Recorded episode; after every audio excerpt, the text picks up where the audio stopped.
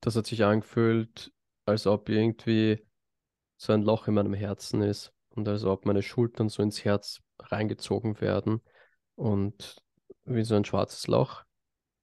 Und dann eigentlich schon bei dem ersten, ich denke, war auf einmal so, so ein Lächeln irgendwie, das sich breit gemacht hat. Ah ja, warte, das ist ja nur ein Gedanke, ist ein Blödsinn. Und er hat sich, hat sich gelöst und dann war auch so ein tiefer Atemzug mit dabei.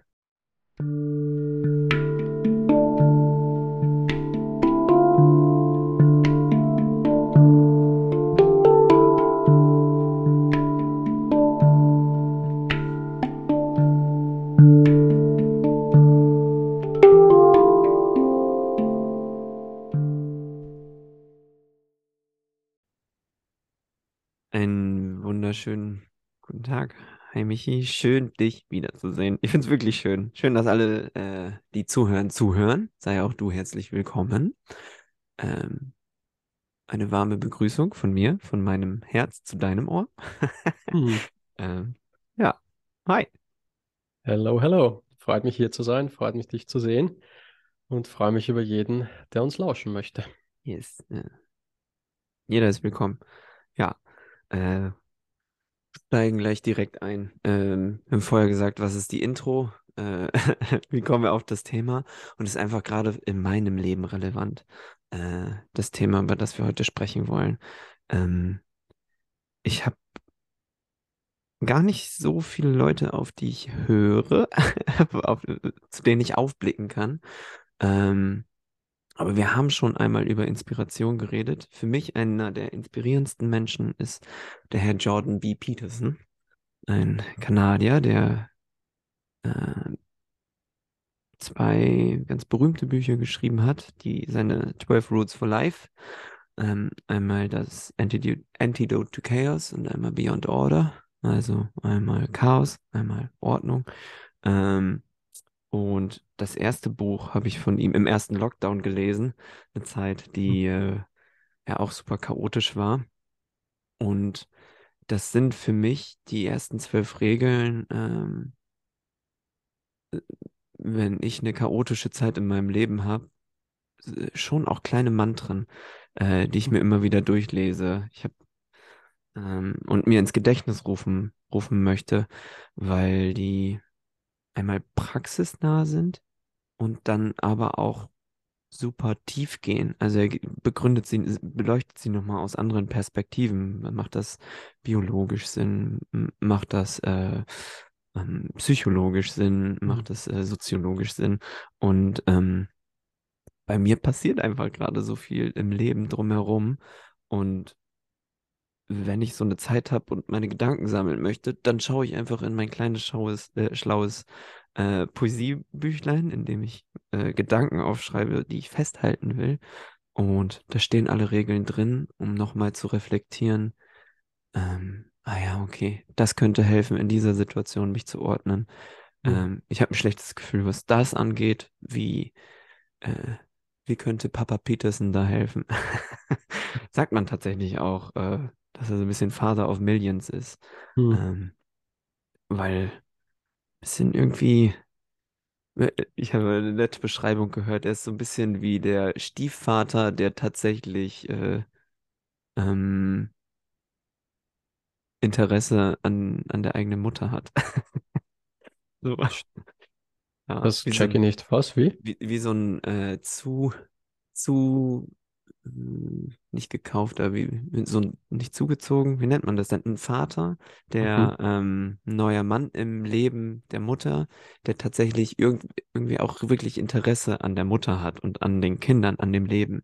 So, ah, also an jemand, der Familie als Erkannter. Ja, ja, genau so. Ja, mhm. dass man ähm, als Stiefvater wirklich auch Lust hat, die Kinder zu begleiten. Mhm. Und er hat einfach einfach, äh, ist ein ganz po polaren, polarisierender Mann.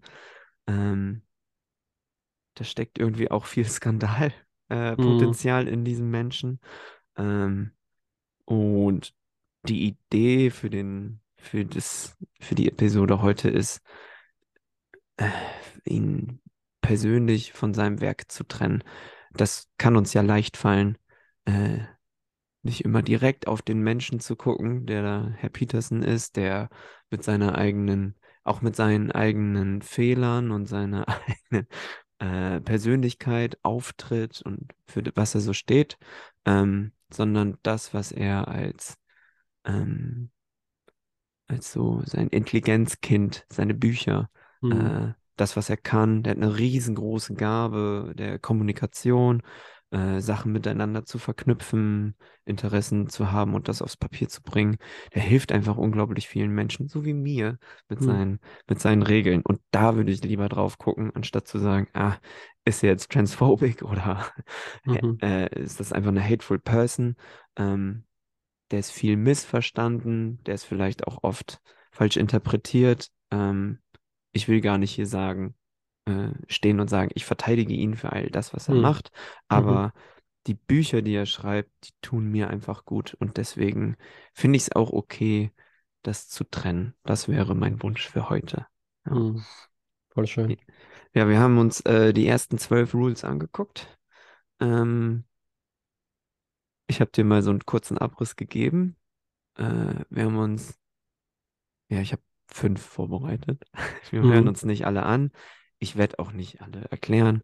Ähm, man findet bei YouTube, bei all den schriftzusammenfassenden Seiten, die es so gibt, wie Blinkist oder ähm, tausend Artikel, die man dazu lesen mag. Äh, das ist besser zusammengefasst, als ich es jetzt kann. Mhm. Ähm, wir gucken uns die Regeln an, die mit uns gerade am meisten resonieren. Ähm, und wer dann Appetit bekommt, kann sie sich selber am Petersen Buffet holen. Das machen wir dann nicht. Ja, Cool.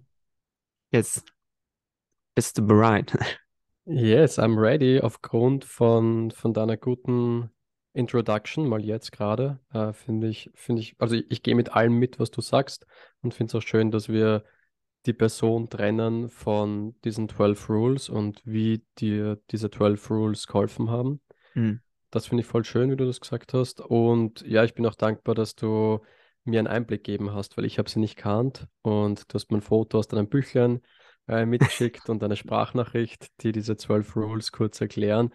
Und das war super fein für mich, um zu reflektieren, äh, was resoniert mit mir gerade am meisten, wo ich mir Inspirationen holen kann für jetzt gerade in meinem aktuellen Leben, in den Situationen, den Herausforderungen, die ich gerade habe. Und da gibt es sicher etwas, was ich auch mit rausnehmen kann. Und bin gespannt, was du heute vorhast mit uns. Jetzt, wir äh, versuchen auch digitales Neuland zu betreten. Es gibt immer was Neues bei von Herz zu Ohr. Schaltet das, das nächste Mal ein. So, jetzt. Ja, ich bin excited, sorry. so, ja, kriegt man vielleicht mit. Okay, erstmal grob, was will das Buch überhaupt? Ich glaube, äh, habe ich schon angerissen, es gibt praktische Tipps, die sind auch so ein bisschen immer komisch formuliert, also ein bisschen was Komisches, sehr heruntergebrochen, was ich total gut finde. Jedermann kann dieses Buch lesen. Der hat, ähm, der ist ja Professor an Universitäten, so wie auch Harvard, und macht dann Kurse zu, ähm, wie kreiere ich ein äh, bedeutvolles Leben, meaningful life. so. Hm. Und das ist so ein geiles Thema einfach, weil er trifft den Zahn der Zeit ähm, und er analysiert es halt aus, aus vielen Sichtweisen. Es kommt auch was Religiöses mal dazu.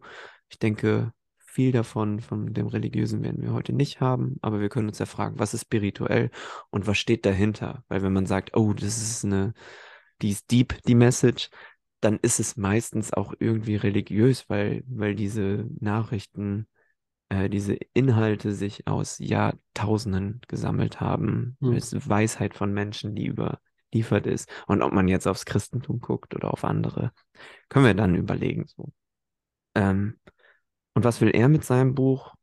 Ich glaube, ähm, es geht einfach um die Themen Disziplin, Verantwortung für sich selbst. Es ist die Freiheit des Individuums, wie kann man Demut haben, wie kann man genügsam sein mit dem Leben, wie kann man das in dem Individuum Sinn geben und ähm, ich will nicht sagen predigt, aber er argumentiert stark gegen so eine Opfermentalität, die man, in die man schnell reinrutscht, in die ich schnell reinrutsche. Ähm, es geht so ein bisschen um Selbstbetrug. Äh, er argumentiert auch gesellschaftlich diesen Kulturmarxismus. Er sagt nicht so, oh, Kapitalismus ist an allem schuld, so wie Marxismus halt sagt, oder ähm, äh, ist voll gegen Nihilismus, also alles, alles hat keinen Sinn. Deswegen, also ich hoffe, ihr versteht Nihilismus, sonst ja. So in der Nutshell ist es, es, nichts hat Sinn, weil nichts hat Bedeutung. So, man fällt in so ein, in so ein negativ Nullloch rein. Ähm, genau. Äh,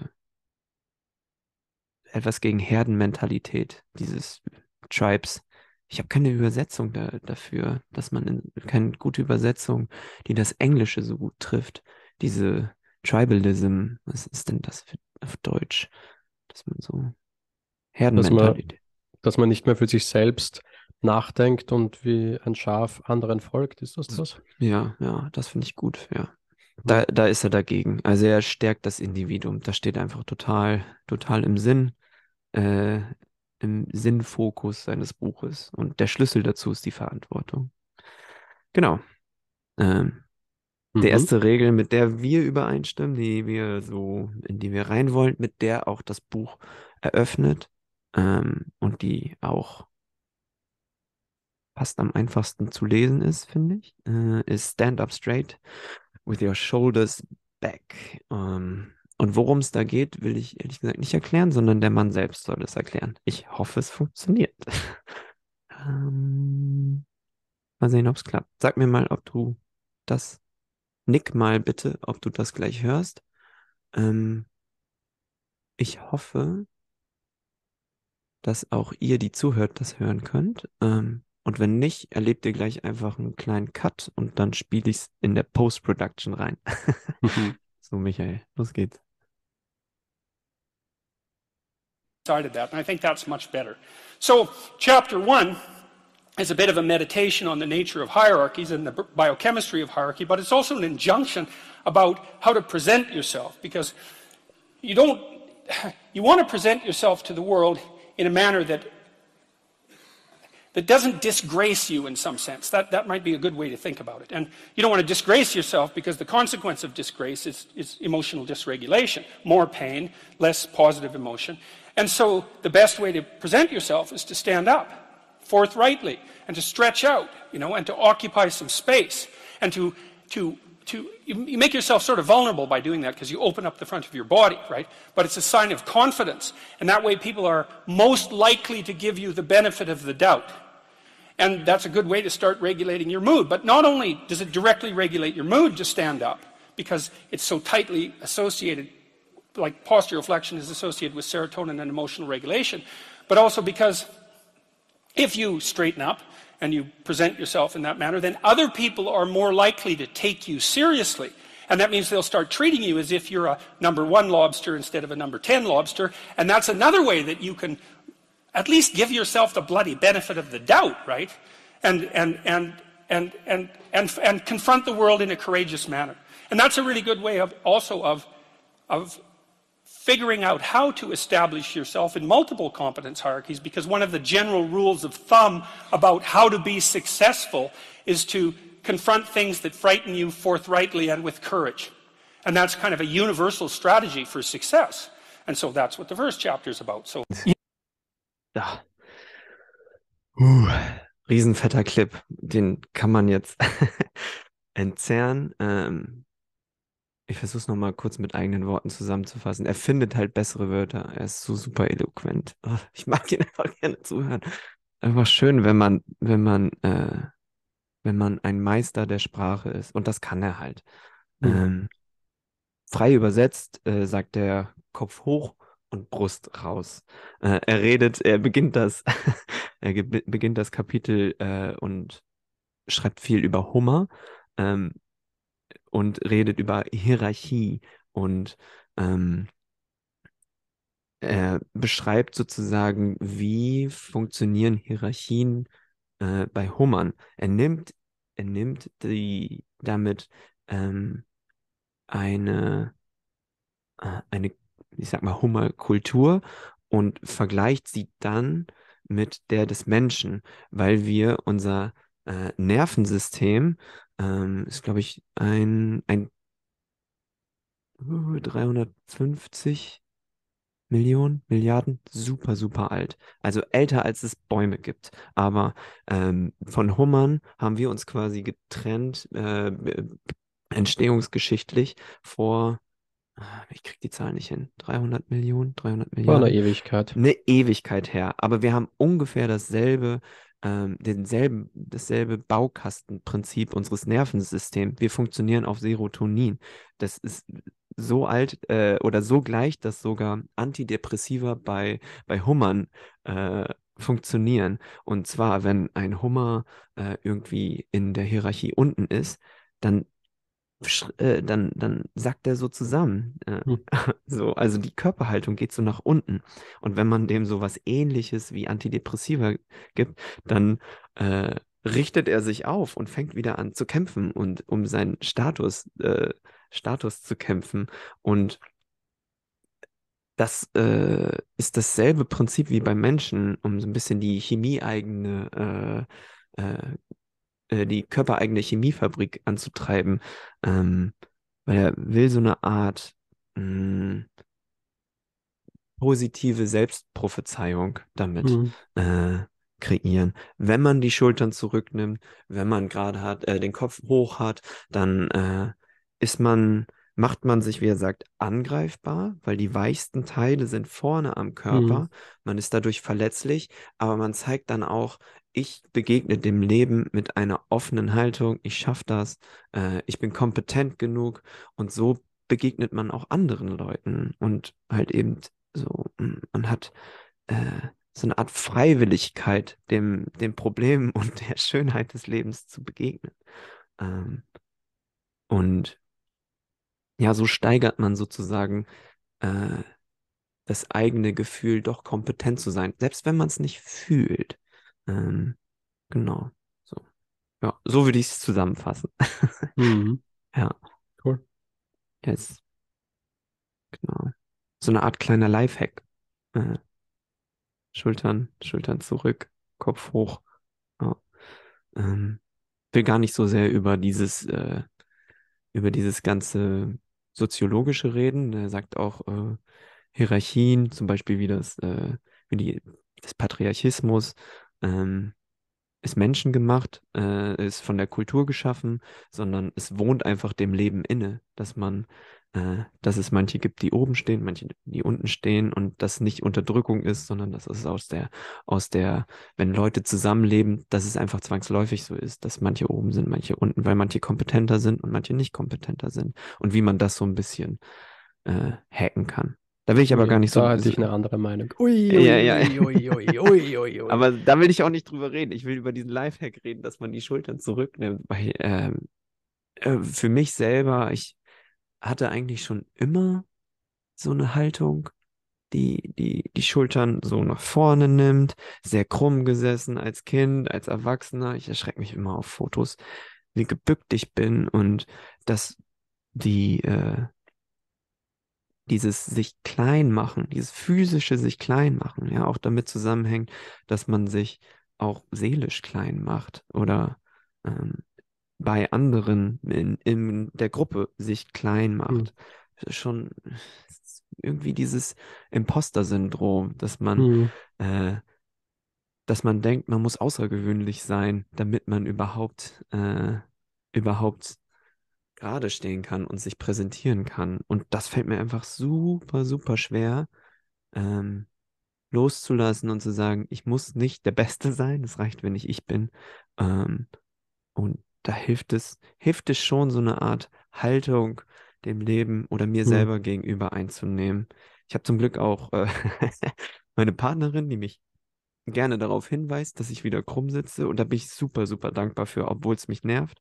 Aber ich bin froh, dass ich jemanden habe, der von außen sagt, ah, äh, nimm mal die Schultern zurück. So äh, soll natürlich nicht so sein, dass die, dass, dass äh, ich Hilfe von, immer Hilfe von außen brauche, um darauf aufmerksam zu werden. Wir sind ja die Conscious Brothers. Wir wollen selber bewusst sein mit unserem, äh, mit, mit dem, wie wir dem Leben entgegengehen.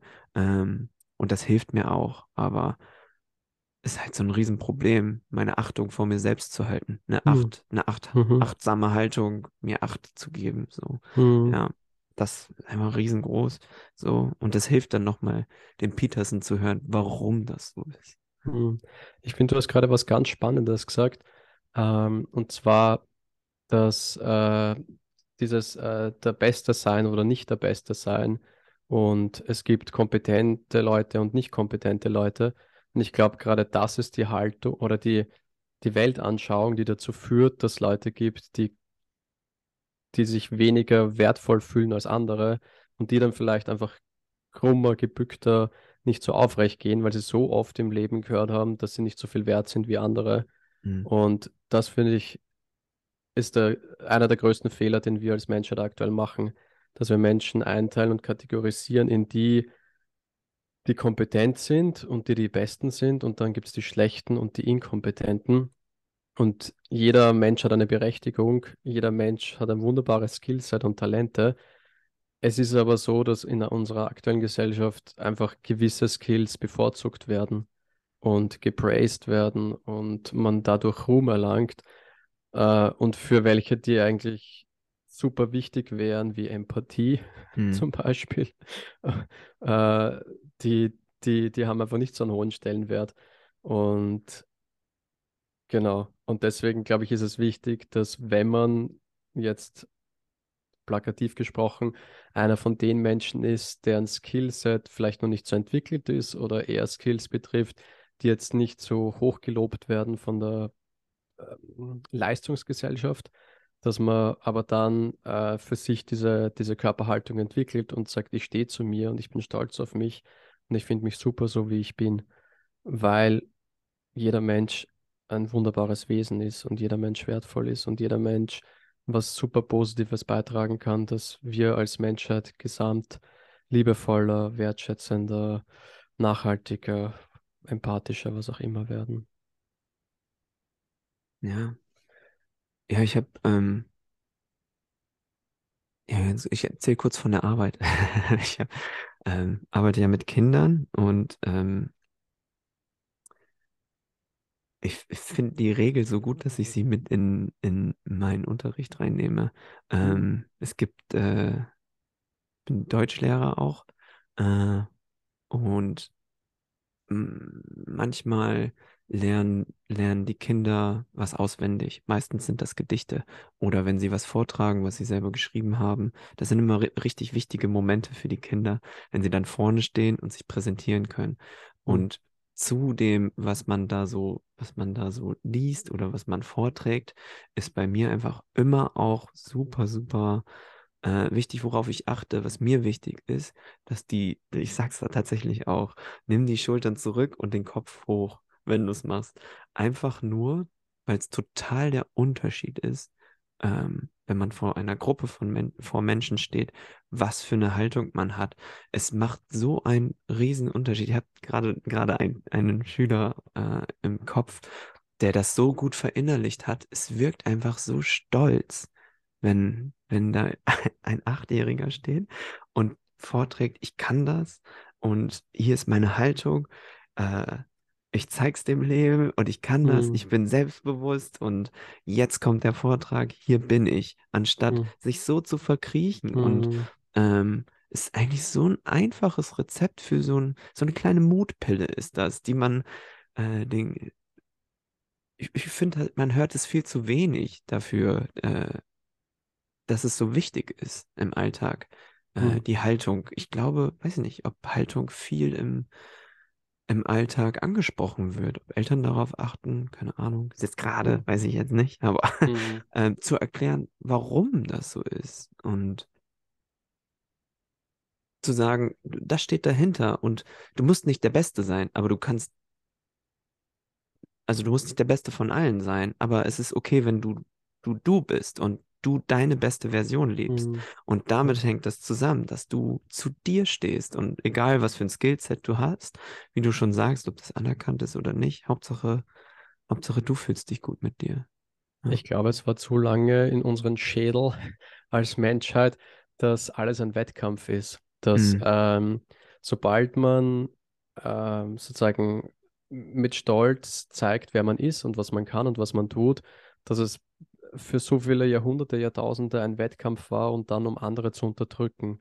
Und deswegen glaube ich, ist aktuell so eine Gegenbewegung von der Leistungsgesellschaft Kapitalismus zu sein, dass man sich eher zurückhält und kleiner macht, weil man sagt, ich habe keinen Bock mehr auf diesen Wettkampf und ich habe keinen Bock Mhm. mehr auf dieses Unterdrücken, unterdrückt werden, Mobbing, gemobbt werden.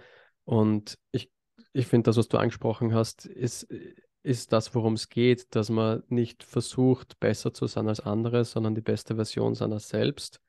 Und da hätte ich äh, eine meiner Lieblingsquotes, die mir spontan einfällt. Nice.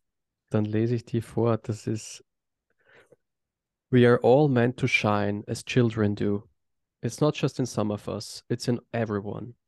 And, we and as we let our own lights shine, we unconsciously give other people permission to do the same. Mhm. As we are liberated from our own fear, our presence automatically liberates others. Und das finde ich ist der Kern, dass wenn es Leute beginnt, die sich trauen, sich zu zeigen und hinstellen und sagen, das bin ich und wenn du das nicht magst, dann ist das okay, aber ich bleibe trotzdem der, der ich bin, dann gibt das, ist das einfach eine Vorbildwirkung und wird anderen Leuten es ein bisschen leichter machen, dass sie es gleich tun. Und das finde ich viel schöner vom Gedanken her, als dieses, ich möchte der Beste sein, um höher zu stehen als andere. Ich habe auch das Gefühl, dass das, ähm, dass das irgendwie auch, vielleicht lege ich dann den Cobros Wörter in den Mund, aber ich habe das Gefühl, dass das auch Teil, Teil der Gemeinschaft bei euch ist, dass man anderen Männern den Mut zuspricht, für sich einzu, einzustehen, auch mit Mhm. einfach so einer ähm, authentischen und geraden Haltung, einer ehrlichen Haltung für sich selbst, einfach durchs Leben zu gehen und dann irgendwie habe ich vor Augen so diesen Schulterschluss, den man hat, aber mit geraden Schultern. Ich habe nicht das Gefühl, dass wir alle da so nebeneinander so zusammenhocken und Hm. sich verstecken müssen, so und, und einen harten Panzer, den man ja hinten mit seinem Rücken hat, überall tragen müssen, sondern dass das der Ort ist, wo man sich öffnen kann. Hm. Ja. Ja, voll schön. Hm. Ja, wie, wie schaffst du es, dass du dich erinnerst oder dass du es verkörperst, es gibt, diese Regel? ja, es gibt, äh, ich sag mal so Momente in meinem Leben. Es ist nicht, dass ich ständig präsent bin oder so, sondern ähm, ich versuch's, ich versuch's, ähm, wenn ich, ich fahre ja viel Fahrrad, ich versuch's auf dem Fahrrad zu machen. Ähm, es fällt mir dann immer mehr und mehr ein, dieses, diesen Gedanken steh mal gerade zu kultivieren. Ähm, ich habe das Gefühl, wenn ich äh, jetzt gerade versuche ich mich aufzurichten, Mhm. habe auch das Gefühl, dass ich damit kompetent wirke. ähm, ja, wenn ich, äh, wie gesagt, bei anderen bin, ähm, weil es für mich so erschreckend war, ich habe ähm, wir hatten mal so eine Gartenparty äh, bei unseren Nachbarn und da wurden dann Fotos gemacht und rumgeschickt und ich habe nur krumm gesessen und irgendwie kriege ich dieses Bild nicht aus dem Kopf, weil ich mich so sehr für mich selber geschämt habe. Ich so, ich muss den Hm. nicht so verstecken. Was ist das für ein, für ein zusammengekauerter Mensch? Und ähm, jetzt stelle ich mir halt tatsächlich vor, dass jemand ständig Fotos schickt. Hm. So, Mhm. ja. Ähm, genau, und wenn ich, äh, wenn ich gehe, nehme ich meistens die Hände auf dem Rücken so ein bisschen zusammen, gehe wie so ein Opa, aber das bringt die Schultern halt zurück. Ähm, ja. Und manchmal, wenn ich stehe, nehme ich so die Hände in die Hüften. Hm. Aber mir fällt es super, super schwer daran zu denken. Vor allem, wie du sagst, äh, wie ich gesagt habe, in, in so sozialen Situationen, weil es für mich äh, Hm. unkomfortabel ist. Wenn ich mich nicht sicher fühle, will ich mich ja verstecken. Hm. Also muss ich ein bisschen gegen meinen Instinkt gehen. Hm. Ja. Ja. Ja, Ich glaube, es ist auch ganz viel innere Arbeit, einfach dieses, ähm, einen Stolz für sich selbst zu kultivieren oder dieses, also das wichtigste Mantra für mich aktuell ist I'm enough. Mhm. und gar nicht so I'm the strongest, I'm the greatest, sondern I'm enough. Und allein dadurch äh, entsteht schon eine Entspannung bei mir und, und erlaubt mir eben ich, ich selbst zu sein. Und dadurch, dass ich genug bin, ähm, ist es auch nicht, dass, dass ich das Gefühl habe, ich bin kleiner oder es, es stehen andere über mir, ähm, was nicht was Sinn macht. Aber ich, ich brauche gar nicht dieses mich über andere stellen, sondern einfach mehr so, so wie ich bin, bin ich in Ordnung und das reicht und das, das löst schon Entspannung aus und, und macht was. Ja. Und ich meine, was, was mir noch einfällt dazu, ähm, ich habe die Netflix-Doku, die dreiteilige von Hm. Arnold Schwarzenegger gesehen. Und der erste Teil, er hat ja drei Phasen in seinem Leben: Bodybuilder, äh, Movie-Star und Politiker. Und die erste, wo es um Bodybuilder geht, ähm, finde ich persönlich am spannendsten. Ähm, und da finde ich, der, der hat das halt auch sehr verkörpert, dieses äh, Kopf hoch, Schultern zurück. Auch im Sinne von, dass wenn der halt wo physisch wo war, an, an einem Ort war, dann hat ihn einfach jeder wahrgenommen. Und natürlich, das ist seine auffällige, äh, seine auffälligen Muskeln, aber auch seine Körperhaltung und seine Einstellung und seine ähm, Sunny Boy äh, mäßiges Gehabe. Und ich glaube, wenn man jetzt in, in seinem Leben das Gefühl hat, okay, ich bin eher jemand, der dem es schwerfällt, mich zu zeigen und wirklich äh, in, in aufrechter Haltung zu gehen, dann ist Workout etwas, was mir aktuell besonders hilft. Und nach einem Workout fühle ich mich größer. Es ist Mhm. einfach diese Energie, die auf einmal im ganzen Körper da ist. Ähm, das macht was mit mir und auch automatisch in meiner Körperhaltung und auch mein, mein Selbstwert. Es fühlt sich einfach, ich fühle mich stark. Ich Hm. fühle mich so an, als ob ich das Leben anpacken kann. Dass die Herausforderungen, die mir das Leben entgegenwirft, mit denen werde ich fertig, weil ich gerade ein mega orges Workout hinter mir gehabt habe. Und da habe ich durchbissen und habe das gemacht. Yes, like this. Ja, super Tipp nochmal. Äh, diese Body-Mind-Connection, die ist Mhm. total, total wichtig. Man sieht auch dein T-Shirt spannt richtig. Okay, ja. Äh, ich glaube, er sagt das auch selber, dieses, ähm, Mann, jetzt hätten wir mal den Jakob gebraucht. Wenn, äh, Mhm. wenn man hier die Hanteln so auf dem Rücken legt und dann Mhm. dieses, ich weiß nicht, wie das heißt, wenn man dann in die Knie geht und wieder hoch, dann nimmt man ja automatisch die Hände Mhm. zurück. Ich glaube, das ist die beste Übung dafür, Selbstachtung zu bekommen. Mhm. Also einmal runter und dann sozusagen das Gewicht der Welt, das auf den eigenen Schultern liegt, Mhm. einmal hochzudrücken. Das ist ja eigentlich, eigentlich die beste Übung, glaube ich, dafür. Cool. Ja. Spannend, ja. Hm. Habe ich noch nie gemacht. Ich auch nicht, ja. Mal schauen, wann meine Freeletics-App sagt, dass ich bereit bin für diese Übung. Ja, ja, wie gesagt, ich kann nicht mal eine oder vielleicht zwei, zwei Klimmzüge. Also, Mhm. ja, fein. Bist du bereit, bereit für Rule 2? Es fühlt sich gerade so an, als ob wir Yes. jetzt. Die hängt auch ein bisschen zusammen mit, mit der Rule 1. Die geht nochmal so ein bisschen tiefer. Äh, gucken, ob wir das hier schaffen. Zack. Yeah, well, that's an investigation into why people don't treat themselves well. And the thing is, is that, you know, human beings are self-conscious, and we know about our limitations, and we know about our weaknesses. And so we can have contempt for human beings in general because, you know, we're just flawed and breakable and all of that. And but we know ourselves better than we know everyone else. And so unless you're narcissistic, and some people are, then you have a very acute sense of how you're not up to scratch in, in, on many of the dimensions along which you could be evaluated, even by yourself. And so that leads naturally to a sort of contempt, self-contemptuous attitude. And you can see that one of the stories I talk about is that people are more likely to give prescription medication to their pets than to take them themselves. right, right, you know. So Even I- in the United States, because we're pretty over medicated here. even in the United States, Wow. people well, people will get the prescriptions, but they won't take the pills. Anyways, the, the idea there is it's it's sort of a uh, a variation that I learned from Carl Jung on treat other people as it as you would like to be treated. It's you reverse that. It's like imagine someone that you treat well, that you love. Then try to treat yourself that way. You got to detach from yourself a bit. You got to think, okay, well, I'm a person among other people, and I deserve at least as much respect as a person among other people. And I should be trying to help myself across time. Instead of being self contemptuous and self destructive, I need to take care of myself as if I'm potentially valuable and to lay out my life that way. And so that's what that's, that chapter is about.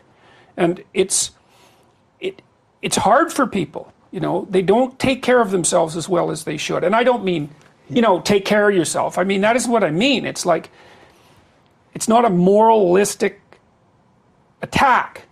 It's like it's an encouragement to yeah, well, that Das war schon die nächste. Das war's schon. Die Bits ist da zu Ende. Ja. Ich habe vergessen zu sagen, wie die Regel heißt. Es ist treat yourself like you are äh, like someone you are responsible for helping.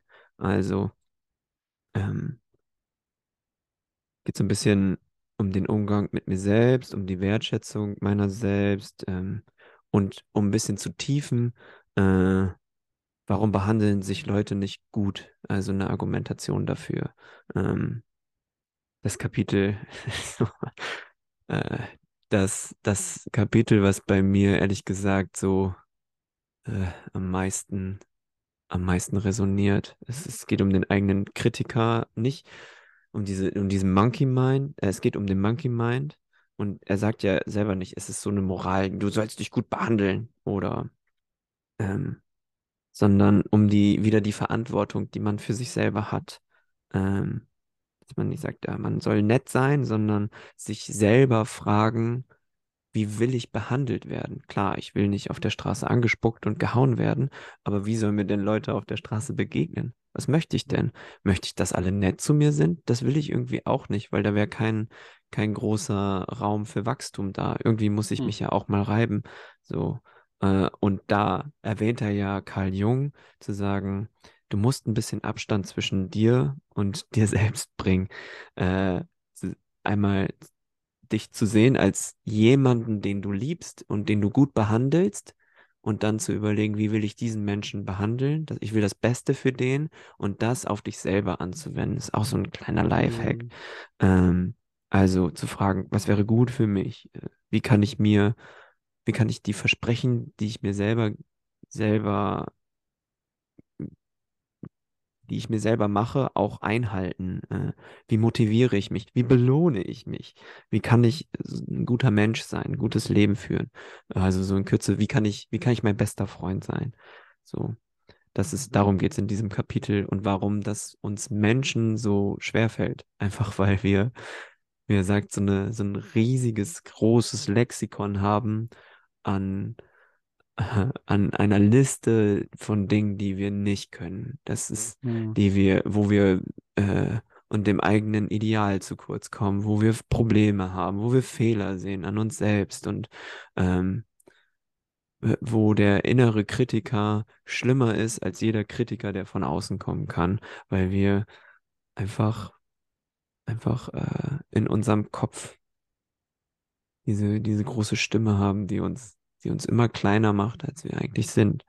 Ähm, und das, das beschreibt irgendwie meinen eigenen Kopf ziemlich, ziemlich gut. Also, äh, ja, ist die Regel, die mir ehrlich gesagt auch am schwersten fällt, mich Hm. selber zu behandeln als jemand, für den ich Verantwortung habe. Also Verantwortung zu helfen habe. Äh, weil, weil meine Stimme so groß ist, wie dieses überkris- überkritische mit mir selbst. Und immer zu sammeln, es gibt einfach immer in meinem Alltag so viele Momente, bei denen, in denen ich sage, ah, Idiot, warum hast du das Mhm. gemacht? Ah, guck mal, nochmal ein Beispiel dafür, äh, warum du nichts wert bist. So, es ist einfach super, super, super schnell da, diese Stimme. Ähm, dann, es gibt einfach so viele Argumente, so viele gute Argumente, äh, die, die ich aufzählen könnte, warum ich kein gutes Ro- Rollenbild bin, warum ich kein guter Vater bin, warum ich kein guter Lehrer bin, warum ich kein guter Mann bin, warum ich kein guter Mensch bin. Man sammelt so viel irgendwie. Und da ist dieser Trick, mal kurz zurückzugehen und sich als jemand anderes zu behandeln, um das dann wieder anzuwenden, Mhm. der hilft etwas. Ähm, diese, jetzt diese Woche einen guten Podcast gehört und diesen Trick gehört, etwas zu dissoziieren, heißt das wohl. Ähm, Mhm. äh, eine kleine kognitive, äh, aus der kognitiven Verhaltenspsychologie. Ähm, macht das Sinn? Aus der Verhaltenspsychologie? Ist die kognitiv? Keine Ahnung. Also zu, zu merken, jetzt kommt der, der inne, innere Kritiker und sagt, äh, ist ja auch nicht, habe ich denn für ein... Ich habe Deine eine gute, Körperhaltung ist schlecht. ich habe eine gute Idee. Äh, pass auf, vielleicht, Mhm. vielleicht kannst du das mit mir machen. Mhm. Also, ähm, weil das, ich vermute, jeder, jeder von uns hat eine Stimme im Kopf, die sagt, man ist nicht gut genug. Ähm, vielleicht fällt dir äh, ein Satz ein, der in deinem Kopf mal vorkommt, der dich schlechter macht, als du bist. Der Monkey Mind, die innere Stimme. Mhm. Vielleicht kannst du einmal zehn Sekunden darüber reflektieren. Was sagt dann diese Stimme? So. Meistens ist es dann ja so, ich bin oder da siehst du, du kannst das nicht oder so. Nick Ja, mal. beim- Nick mal, wenn du eins hast. Ich will sie gar nicht wissen, so, nur, okay. ob, ob du sie Mhm. hast. Denk mal, hast du eine? ja, ja, ja, ja. Ein Satz oder ein irgendwie. Gefühl? So? Ja, ein, ein Thema. Okay, ja. Versuch mal irgendwie so die nächsten zehn Minuten dich richtig damit reinzufühlen. Mit diesem Gefühl auch zu identifizieren. So echt, ja, das stimmt. Ich kann das nicht und ich mach das nicht. Mach das mal. Lehn dich mal richtig rein. Ich mach's auch.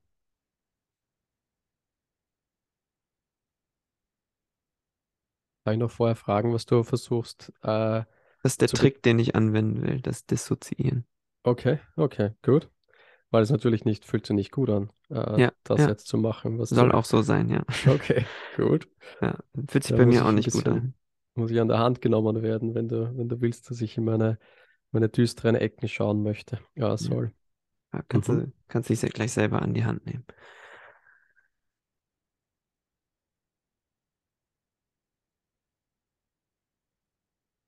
Okay. Ich glaube, es reicht erstmal schon. Nicht, dass wir hier zu sehr, zu sehr ins Negative reinkommen. Okay. Ähm, wenn du kannst, dann hast du deinen Satz, zum Beispiel, ich weiß auch nicht, ich bin zu dick oder ich kann das nicht. Ähm, und jetzt würde ich dich bitten, für die nächsten zehn Sekunden zu davor zu, zu denken, äh, zu, zu schalten. Ich denke, dass ich das nicht kann. Ich Mhm. denke, dass ich das und das nicht bin. Mhm. Versuch das mal für zehn Minuten, zehn Sekunden.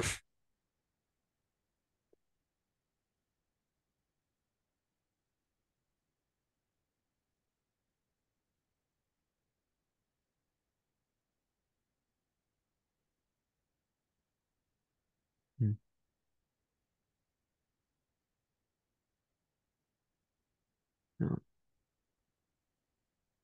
Und jetzt würde ich dich nochmal bitten, vor dem Ich denke, zum Beispiel, ich denke, dass ich nicht gut genug bin oder ich denke, ich bin nicht, äh, nochmal davor zu sagen, ich nehme wahr, dass ich denke, ich bin so und so.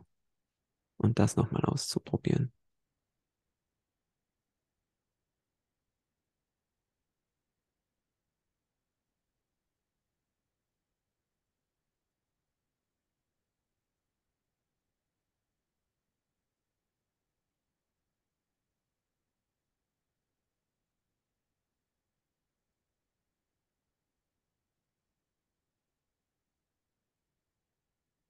Wie fühlt sich das jetzt an? Also zu, zu Beginn, ich, ich würde es gern sequenziell machen, Gern. damit, damit die, damit das für, für mich, ähm, Ja. die, damit ich die Reise beschreibe. Also ähm, so, dass das Thema ist, dass ich Fehler mache und dass ich nicht genug leiste. Das Mhm. ist so das, was, was bei mir vorkommt. Ähm, und das hat sich angefühlt, als ob irgendwie so ein Loch in meinem Herzen ist und als ob meine Schultern so ins Herz reingezogen werden und wie so ein schwarzes Loch. Und dann eigentlich schon bei dem ersten, ich denke, war auf einmal so, so ein Lächeln irgendwie, das sich breit gemacht hat. Ah ja, warte, das ist ja nur ein Gedanke, ist ein Blödsinn.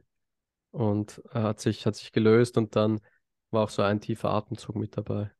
Und beim, beim, beim dritten ist dann so geblieben wie beim zweiten. Bei mir hat das Mhm. schon, war, war, war, da, war die Veränderung schon spürbar, mit dem ich denke. Ja, war spannend. Voll cool. Yes.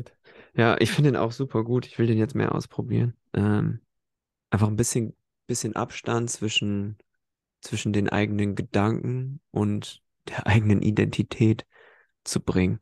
Nicht zu sagen, ich kann nicht, ich bin das und das. Das sind ja sehr, Mhm. sehr beschreibende Sachen für meine Person. Und man ist ja nicht seine Gedanken. Aber der Kopf überzeugt einen ja so sehr. Das Ego Mhm. schaltet sich dann so laut ein und sagt, du bist das und das und das und das. Aber es ist ja nur ein Gedanke. Wir haben, ich habe auch ganz viel Beweise dafür, dass ich vielleicht kein schlechter Lehrer bin oder kein, Mhm. kein schlechter Vater. Aber es, man muss, muss erstmal so einen riesen Haufen an, an Beweisen ansammeln, um zu sagen, nee, das stimmt eigentlich gar nicht. Und dieser Trick, ich finde ihn so grandios, einfach zu sagen, ich denke das ja gerade nur. Es ist ja vielleicht gar nicht so sehr. Es ist eine andere Stimme. Und dann zum, zum überhaupt nochmal einen Schritt weiter, das in die, in die Weite, in die Distanz zu bringen, zu sagen, ich nehme erstmal wahr, dass ich das denke, dass das und das ist. Das kreiert bei mir, ich habe so einen fetten Kloß im Hals, äh, wenn, äh, wenn ich an, an meine schlechten Affirmationen denke. Ähm, die da so im Tag hochkommen.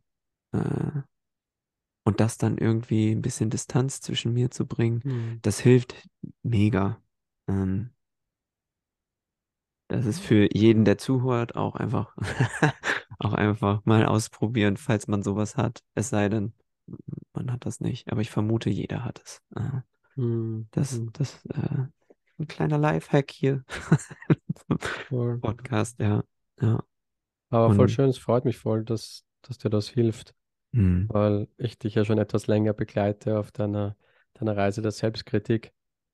Und wenn das etwas ist, ja, was was Positives bewirkt, freut es mich voll, weil ich weiß ja, dass du ein super guter Vater bist und dass du ein super guter Lehrer bist und dass du ein super guter Mensch bist. Und ich super dankbar bin, dass es dich gibt und dass es dich gibt in meinem Leben.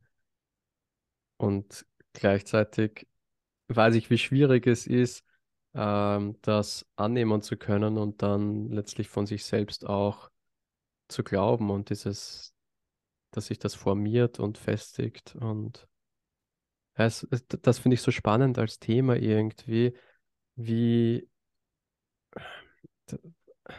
weil bei dir macht es überhaupt keinen Sinn. Also ich, für mich als Außenstehender, ja, rational ja. betrachtet, Ja. es macht einfach überhaupt keinen Sinn. Und ich frage mich, ja, was, was kann man Menschen, die, die da ein gefestigtes Bild von sich haben, das negativ ist, äh, kann man da überhaupt als Außenstehender viel bewirken oder muss das, muss das von einem selbst kommen? Das ist die Frage an mich. Äh, Ja, an die Menschheit und jetzt im Speziellen an dich. Ja. Wenn, ich merke es auch sofort, wenn du mir, wenn du mir sowas Warmes sagst und so, es ist sofort Mauer hoch. Es ist, Mhm. jemand verteilt Liebe an mich und in meinem Kopf ist sofort, ah, faktisch verdienst du das ja alles nicht. Guck mal, diesen Riesenhaufen an Scheiße, den, den du, den du repräsentierst. Wie kann denn jemand mögen, auch wenn da jemand eine Schleife dran hängt? So, es ist immer noch Kacke.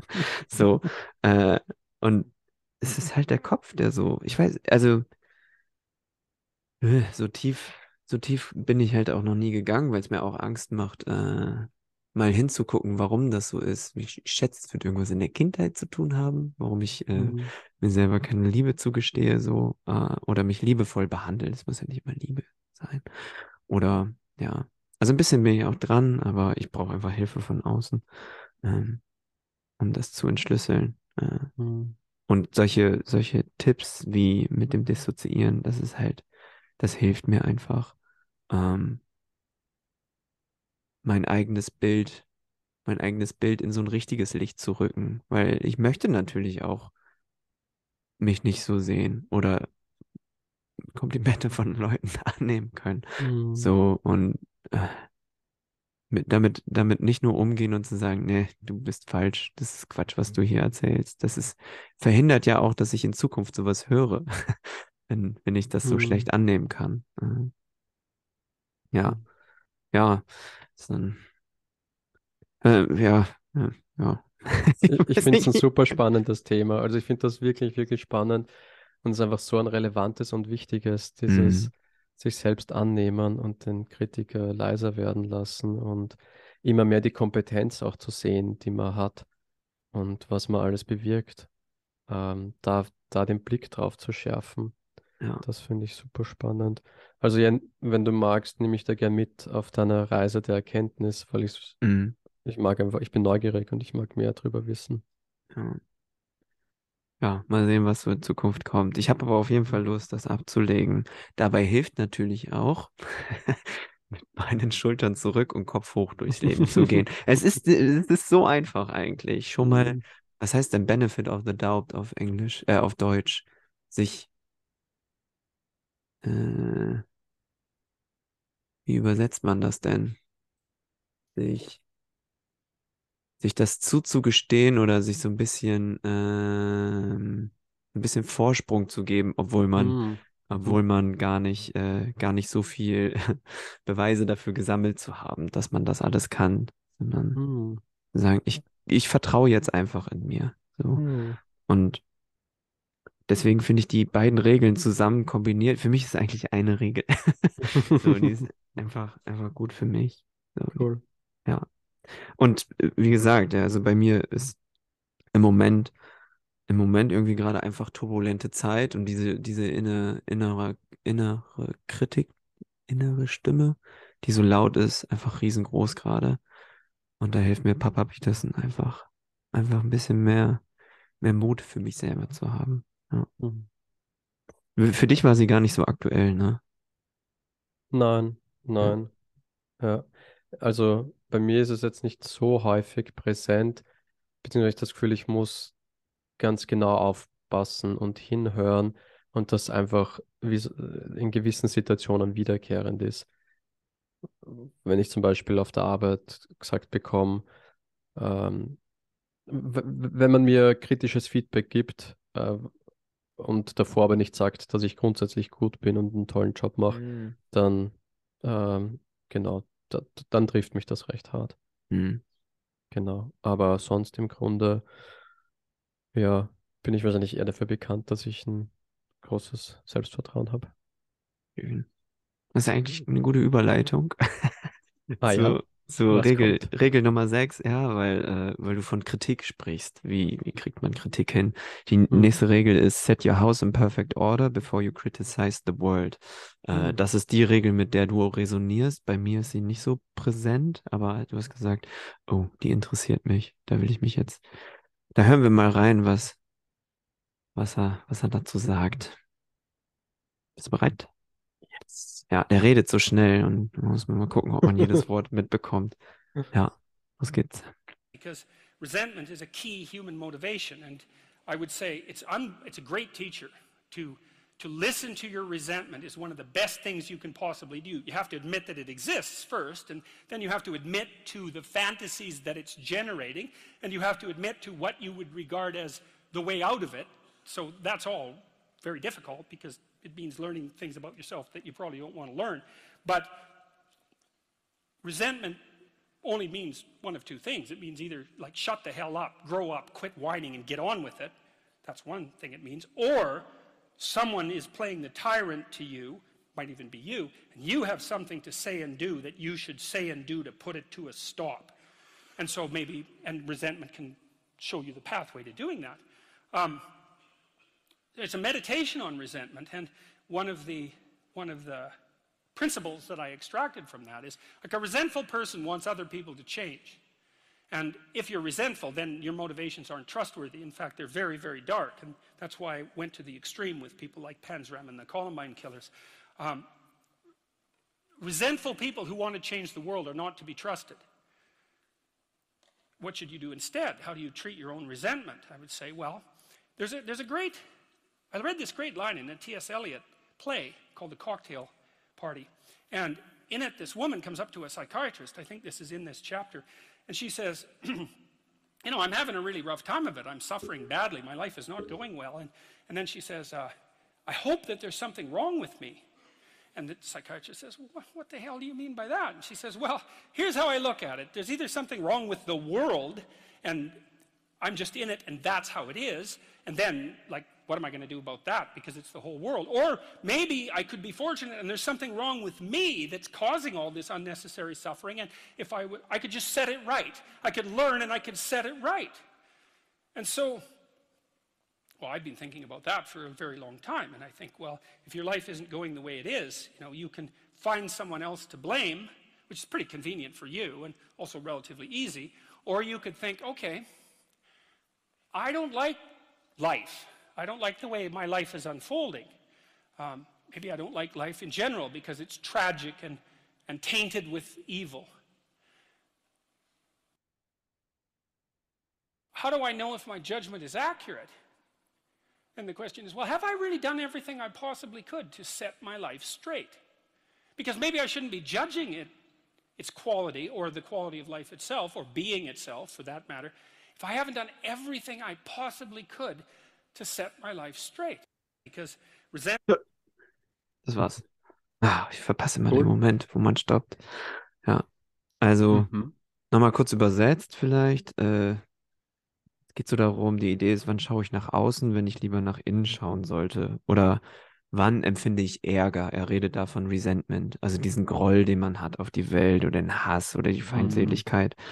Ähm, und auch da geht's wieder um das Verantwortung übernehmen für Mhm. sich selbst, für sein eigenes, für sein eigenes Leben. Also ähm, auch ein bisschen aus dieser Opferhaltung rauszukommen. Das Leben passiert mir und ich hab, kann mich gar nicht, kann mich gar nicht wehren und ich entwickle immer mehr Ärger und Frust über das Leben. Ähm, und man gibt diese Kontrolle aus der Hand, die man dafür hat. Und äh, da musste ich ein bisschen, musste ein bisschen an Eckhart Tolle, Eckhart Tolle denken. Der, wenn, der spricht ja auch von Ego, der das Ego, das Ego übernimmt auf einmal. Er kritisiert alles, das und das passiert mir, das und das ist schlecht, Mhm. da, da, da, ähm, wie man mit der Welt um, umgehen kann. Und da ist, muss man vielleicht auch ein bisschen ehrlich sein mit sich selbst, wer man ist, anstatt andere oder die Umstände äh, zu beschuldigen oder das System verantwortlich zu machen. Ja, das System Mhm. und System. Obwohl man vielleicht auch recht hat mit manchen Dingen. Aber er sagt halt, geh lieber kleine Schritte, äh, versuch selber besser zu werden, analysier dich, versuch dein Leben aufzuräumen, obwohl das schmerzhaft ist bei Mhm. manchen Dingen. Und dahin zu gucken, wo es weh tut und ähm, versuch lieber das Individuum zu stärken. Und dadurch wird die Gesellschaft ja auch besser. Wenn wir alle in uns aufräumen würden, dann wäre die Welt ein aufgeräumterer Platz. Hoffe ich zumindest. So. Mhm. Ähm, und der erste Schritt dafür wäre einfach zu gucken, äh, was mache ich, von dem ich weiß, dass es falsch ist oder dass, dass das nicht dazu beiträgt, dass ich, äh, dass ich wachse oder was sage ich, äh, was nicht, von dem ich weiß, dass das nicht wahr ist oder Mhm. ähm, genau. Also so in diese Richtung geht dieses Set your house in perfect order, sagt ja auch der, glaube, Freud sagt, wir sind ein Haus. so, dass man sein eigenes seelisches Haus ein bisschen Mhm. aufräumt und ähm, nicht die Dinge, die einem aus der, aus der Kindheit oder aus den eigenen Erfahrungen, aus den eigenen Traumata aufliegen und auf die Welt projiziert und sagt, das ist jetzt aber prototypisch für die Welt. Es wird immer so sein und so und so, sondern nur, weil man selber, wenn man selber nicht aufgeräumt hat. Und ja, da, damit übt er natürlich auch viel, viel Systemkritik, weil viel trifft er natürlich den Zahn der Zeit mit. Hier wird viel kritisiert an unserer Gesellschaft. So. mhm. Mhm. Ja, da müsste man vielleicht erstmal bei sich selber, bei sich selber vor der Haustür kehren, bevor man, bevor man äh, woanders auf Dreck zeigt. Mhm. Ja. Ich glaube, es ist aus dem Buddhismus die Aussage, äh, wenn man mit einem Finger auf einen Menschen zeigt, zeigen drei Finger auf einen selbst zurück.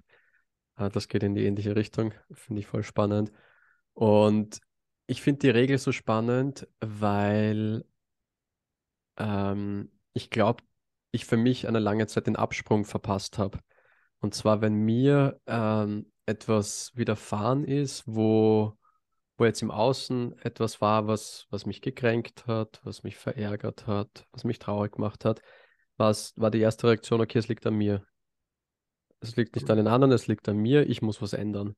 Und war dann sozusagen nur mit mir selbst beschäftigt, was kann ich machen, so ein bisschen Richtung Eckart Tolle falsch interpretiert. Äh, ich muss das mit mir selber ausmachen und ich muss das durch mich durchfließen lassen und Punkt. Und ich glaube, dass, dass das auch eine Angst, also dass dass es meiner, meiner Angst ähm, entgegenkommen ist, nicht in die Konfrontation zu gehen mit anderen Leuten und nicht mit Offenheit und Ehrlichkeit zu sagen, hey, ähm, wie du gerade mit mir gesprochen hast, das hat dies und jenes in mir ausgelöst und das, das, weiß nicht, hat, hat mich, hat mich berührt und hat mich traurig gemacht und ich würde mir wünschen, ähm, dass wir einen anderen Weg finden, wie wir miteinander reden. Boah, so auf die Art.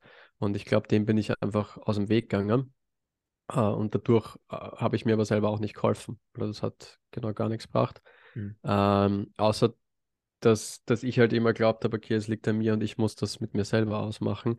Äh, und deswegen sage ich den Absprung verpasst. Und das, wie ich es jetzt eher leben möchte, ist, ja, ich beobachte, was das mit mir tut und ich schaue, welche Trigger das sind und welche Emotionen sich dahinter verbergen und äh, das halt auf meine Art und Weise gehen lassen, dass ich nicht für lange Zeit in dieser Emotion der, der Wut oder der Enttäuschung bin und dann aber gleichzeitig schon auch das Gespräch suchen mit äh, den Leuten, die das halt ausgelöst haben und geht ja auch oftmals gar nicht, was ich beobachtet habe, ist, es geht gar nicht darum, dass sich der Mensch dann gleich ändert, sondern einfach nur es angesprochen zu haben, mhm. dass da, da fällt mir oft wie so ein Stein von Herzen und es wird auf einmal irgendwie so leicht alles, als einfach nur gesagt haben.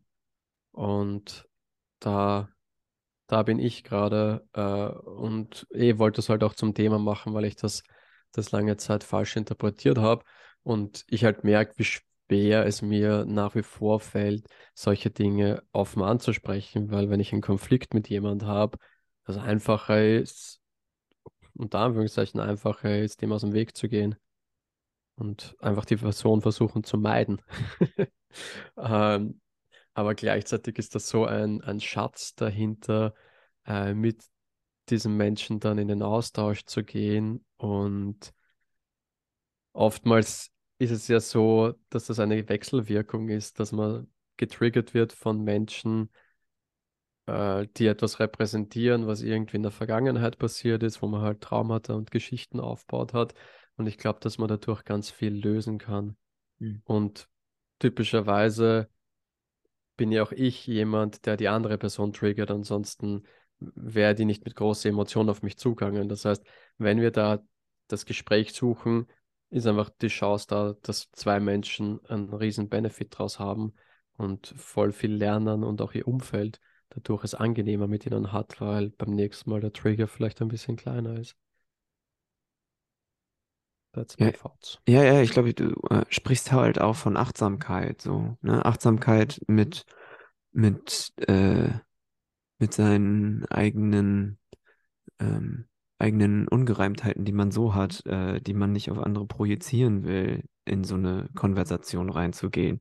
Ähm, die Verantwortung dafür zu übernehmen, was, ähm, was sind meine Trigger und mhm. nicht vielleicht gleich zu explodieren in so einem Gespräch, sondern zu merken, ah, okay, ich merke, mein Blutdruck ge geht hoch und so und aber nicht nicht gleich mit mit äh, vollen Kanonen auf den anderen zu schießen, sondern zu merken, okay, äh, so das triggert mich gerade, ich kann das aber ansprechen und das mache ich vielleicht ruhig oder ich nehme vorher drei tiefe Atemzüge oder was auch immer du dann mhm. als Bewältigungsstrategie nimmst, wenn du von deiner Wut sprichst, die da so hochkommt. Ich glaube, da geht es auch vielen Männern so, dass die, ähm, ja, geht bestimmt auch Frauen so, dass die ja, Menschen so, dass die, dass die auf einmal so, so hochfahren äh, bei manchen Dingen, ohne, ohne zu merken, wer steuert mich denn gerade? Steuert mich hier mein Ego, meine Vergangenheit oder steuere ich mich? Mhm. Ähm, und damit sich selber achtsam zu sein, zu wissen, okay, ja gut, einen kurzen Schritt zurück und dann gehen wir in die Klärung oder dann gehe ich in, in die Konfrontation. Es ist ja auch okay, Leute zu konfrontieren. Also, wenn man, cool. wenn man eine Grenze überschritten hat, das ist ja vollkommen in Ordnung.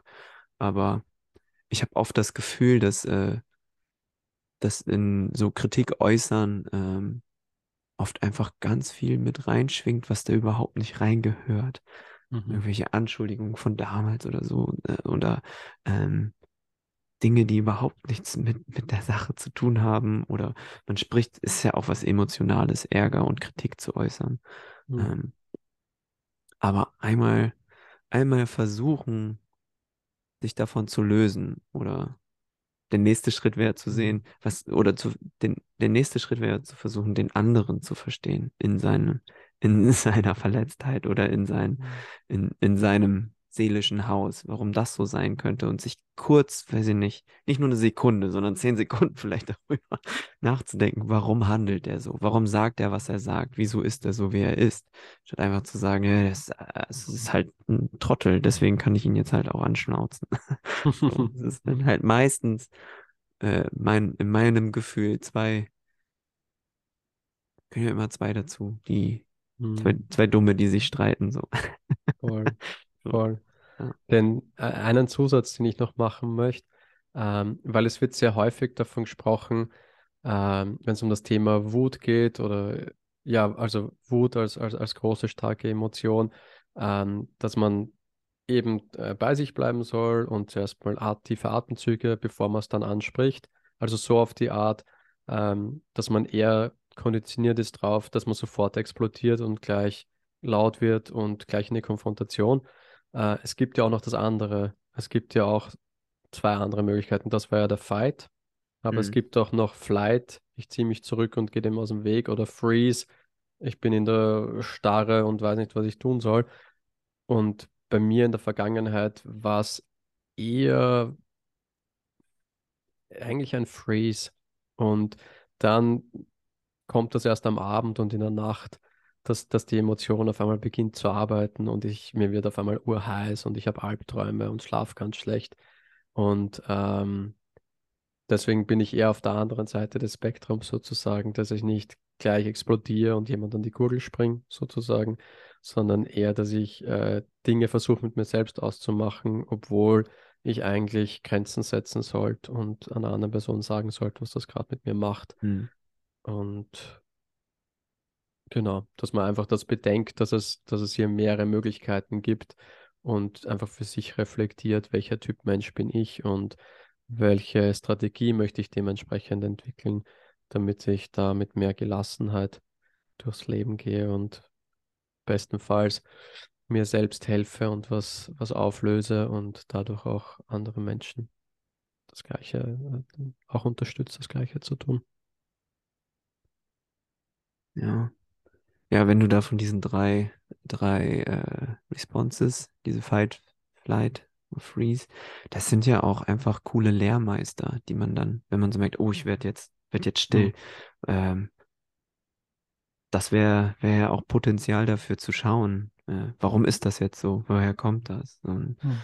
ähm, bevor man irgendwie so ein ganz verärgerter und verbitterter Mensch wird, einmal kurz zu checken, wie ist denn eigentlich kurz meine Programmierung? Oder sich Hilfe zu Mhm. suchen, weil das ist natürlich auch schwer. Aber dann mit jemandem darüber zu reden oder das loszulösen von der eigenen Person. Ja, Voll, na, Ja. voll gut, was du sagst. Mhm. Ja, fein. zwei, zwei, also ich habe noch zwei, wir können auch nur noch eine machen oder aufhören. Was, äh, schaffst du noch eine? Die sind halt auch fett, diese Regeln so, ne? Mhm. Also, es macht auch was mit mir. Fühlt sich gut Mhm. an, aber die, darüber nachzudenken, ist echt so ein, so ein Gehirn-Workout für mich immer. Mhm.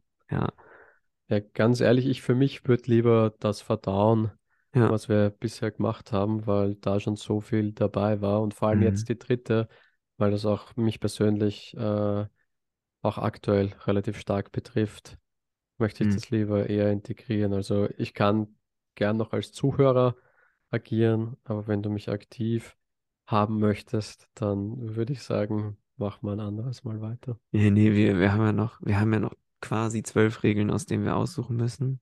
Äh, aussuchen können, nicht müssen, Entschuldigung. Ähm, und ich würde mich super freuen über eine zweite, über eine zweite Folge. Mhm. Äh, ich finde dieses, ähm, das Buch auch, das erste Buch, das er schreibt, An Antidote to Chaos, also das Gegen, Gegenmittel zu Chaos, spricht mich auch viel mehr an als äh, Beyond Order, ähm, weil er hat dann natürlich hier dieses Yin und Yang, einmal, Mhm. einmal Ordnung, einmal Chaos, aber ich habe das Gefühl, dass mein Leben eher geprägt ist von zu viel Chaos als von zu viel Ordnung. Das passiert Mhm. natürlich beides im Leben, aber meiner Meinung nach ist so ähm, eher was Chaotisches, eher gerade auch in unserer Gesellschaft schw- das, das Hauptthema, was so oben aufliegt und nicht Nicht, dass Mhm. man zu viel Ordnung im Leben hat. Auch, auch das kann pathologisch werden und so. ähm. Aber äh, bei mir eher, eher so, dass diese chaotischen Gedanken und dieses Se- ja, Selbsthilfe dafür. Ähm, und da gehe ich gerne noch mit, mit Genuss gehe ich gerne noch mit dir durch die anderen Regeln durch. Mhm. Sehr Ja. fein. Hast du ähm, so ein bisschen hab ich das Bedürfnis, bevor wir uns verabschieden, noch ähm,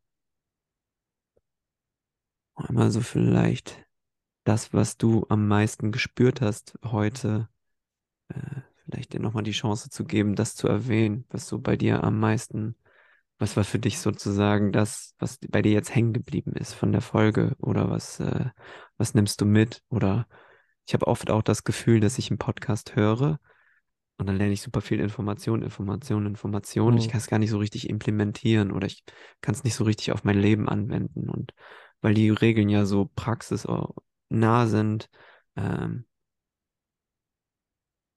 hätte ich Lust von dir zu hören, was, äh, was du, Mhm. ob du, ob du was überhaupt mitnimmst oder ob, Mhm. ob das jetzt gerade noch zu nah ist. Das kann ja auch sein, so. Ne? Mhm. Ja, sonst fange ich auch gerne an, falls ich dich jetzt hier so äh, in, in, in die, in die, ins kalte Wasser schmeiße. Also ich hätte zwei Sachen. Ich glaube, das, der Moment, wo ich heute am meisten Emotion verspürt habe, war, wie du darüber erzählt hast, wie du mit dir selbst in Kritik gehst. Äh, das, das macht mich urtraurig und ich, und dann verstehe ich es nicht. Ich verstehe es einfach nicht, wie man so ein cooler Mensch sein kann und äh, dann so über sich denkt. Und natürlich habe ich Verständnis dafür und das soll nicht heißen, das ist ja eine Geschichte und, und, und Traumata und was auch immer, aber es macht mich einfach traurig, weil, weil ich dich so schätze und so gern habe. Und wenn ich irgendjemanden hören würde, der so über dich redet, das würde mich relativ aggressiv machen. Und dann aber zu wissen, dass du es selbst bist, äh, macht mich das dann traurig. Hm. Und währenddem ich das sage, möchte ich dir aber auch sagen, teil das gern mit mir. Also ich kann das schon handeln, diese Trauer. Ähm, aber du hast mich gefragt, wo habe ich am meisten etwas gespürt und wahrgenommen? Das ist die Antwort drauf. Genau, das ist das eine. Und das andere, was jetzt mich betrifft, ähm, ja, eh diese dritte, dritte Rule, die wir jetzt vorhin angesprochen haben, ähm, weil eben das Thema gesunder Umgang mit Wut und Aggression ist eins, wo, woran ich gerade selbst sehr stark am Arbeiten bin. Und ähm, eben auch diese Wut und Aggression loslassen können und es ansprechen äh, gegenüber Leute, wenn äh, sie mit Wut und Aggression auf mich zukommen, ähm, da einfach einen, einen Weg finden und auch Grenzen auf, aufzeigen und die auch wissen lassen, was, was das mit mir macht. Ähm, da, da gehe ich gerade selber den Weg und probiere das gerade irgendwie für mich zu klären und rauszufinden und habe da noch einige Schritte vor mir. Aber jetzt auch das Quatschen mit dir drüber, es ist, ist wieder so ein Schritt weiter und äh, wieder ein bisschen mehr Klarheit. Das ist es. Ja. Was ist es denn bei dir? Für mich ist so ein bisschen, ähm, nicht nur ein bisschen, für mich ist es ähm, einmal, es gibt so zwei Ebenen gefühlt. Einmal die große Metaebene ist, wie gut dieser Podcast, wie gut diese Gespräche mir mit dir tun. Gut für mich sind einfach, das, das auszusprechen, äh, offen zu sein, äh, sich verletzbar zu machen, wenn ich darüber rede. Wer redet schon über, über seinen in, inneren Kritiker so? Ähm, ich möchte halt nicht, dass ich dich traurig mache mit den Dingen, die ich sage. Weißt du, wenn du das so sagst, das, das will ich absolut überhaupt gar nicht. Ähm, da schaltet sich mein Kritiker ein und sagt, ah, warum hast du das nur gesagt? Aber es ist ja auch wahr und ich muss ja dazu stehen können, um das, um, um dann, um das weiterentwickeln zu können. Ähm, und damit hängt so ein bisschen das zusammen, was ich heute mitnehme. Äh, dieses, es gibt viele, viele kleine Schritte auf dem Weg, die ich machen kann. Schultern zurück, Hm. äh, seine eigenen Gedanken wahrnehmen und davon einen Schritt zurückgehen, sich zu überlegen, wie will ich, wie will ich mich selber behandeln? Was ist gut für mich? Was ist nicht gut für mich? Wie gehe ich mit, mit mir selber um? Wie, wo, wo mache ich andere für mein, für mein Leiden verantwortlich, die das eigentlich nur mit mir zu tun hat? Wo gebe ich Verantwortung in meinem Leben ab? Ähm, wo, wo kann ich selbstwirksam sein in meinem Leben? Also es ist ja wie auf dieser Cocktailparty-Anekdote, äh, die er erzählt. Ich hoffe, irgendwie ist was mit mir falsch als mit der Welt. Weil wie soll ich die Welt verändern? Aber ich kann was lernen. Und das nehme ich heute mit. Ich kann einfach für mich, für mich die Dinge lernen und versuchen, jeden Tag einfach ein bisschen besser zu werden. Und dann ähm, immer mehr, äh, immer mehr was anzuhäufen. Äh, Joe Rogan ist so ein großer Podcaster. Eigentlich, glaube der meistgehörte Podcaster. Und der, äh, er sagt so, er macht einen Berg aus, ähm, aus Farbschichten. Er trägt immer wieder eine auf. Mhm. Immer wieder und immer wieder. Und dann wird es irgendwann ein Riesenberg. Und so habe ich das Gefühl, so, so einen innerlichen Prozess, den mache ich auch. Es wird einfach mhm. immer, immer mehr, aber nur ganz klein, ganz kleine mhm. Schritte. Aber irgendwie macht mir das dann Mut. Voll schön. Ich, ich finde das urschön, die, die Metapher und auch dein Vorhaben, dieses immer wieder, immer wieder kleine Schritte, weil das ist es für mich, was viele Menschen aktuell noch falsch verstehen. Viele glauben, sie, sie lesen ein Buch und bam, das ganze Leben ist anders. Sie gehen auf einen Workshop und alles ist auf einmal gelöst. Nein, es ist viel härter als das und der Weg mhm. ist viel weiter und viel anstrengender und viel schmerzvoller. Und es braucht diese ganz kleinen, vielen Schritte und das Problem aus ganz vielen verschiedenen Perspektiven. Und äh, immer wieder kommt was zurück und man glaubt, man hat es, man hat es noch immer nicht. Und dass man weitergeht und trotzdem dran bleibt. Und das für mich ist eben diese wahre Transformation. Und dafür braucht man Durchhaltevermögen, dafür braucht man Mut und bestenfalls auch Leute, die einen bekräftigen und stärken im Leben. Und finde ich voll schön, dass du das sagst und das finde ich gerade sehr inspirierend. Sehr cool. Ja, und eben auch Lehrer vielleicht, wie unseren Herr mhm. Petersen, der mit seiner Lebenserfahrung kommt. Die kann ja von ihm halten, was man will, aber mir gibt es halt viel Kraft. Deswegen danke, Jordan. Als Schlusswort. Ja, danke auch an dich, Michael, äh, für deine Zeit, dass du sie mir schenkst und dass ich hier ganz offen sein kann und dass du auch so offen bist. Mhm. Äh, wir hören uns einfach das nächste Mal. Äh, und ja, haben ja sowieso ganz viel Kontakt. Also ich freue mich aufs nächste Mal mit dir. Freue mich auch schon. Danke Mach's fürs gut. Zuhören.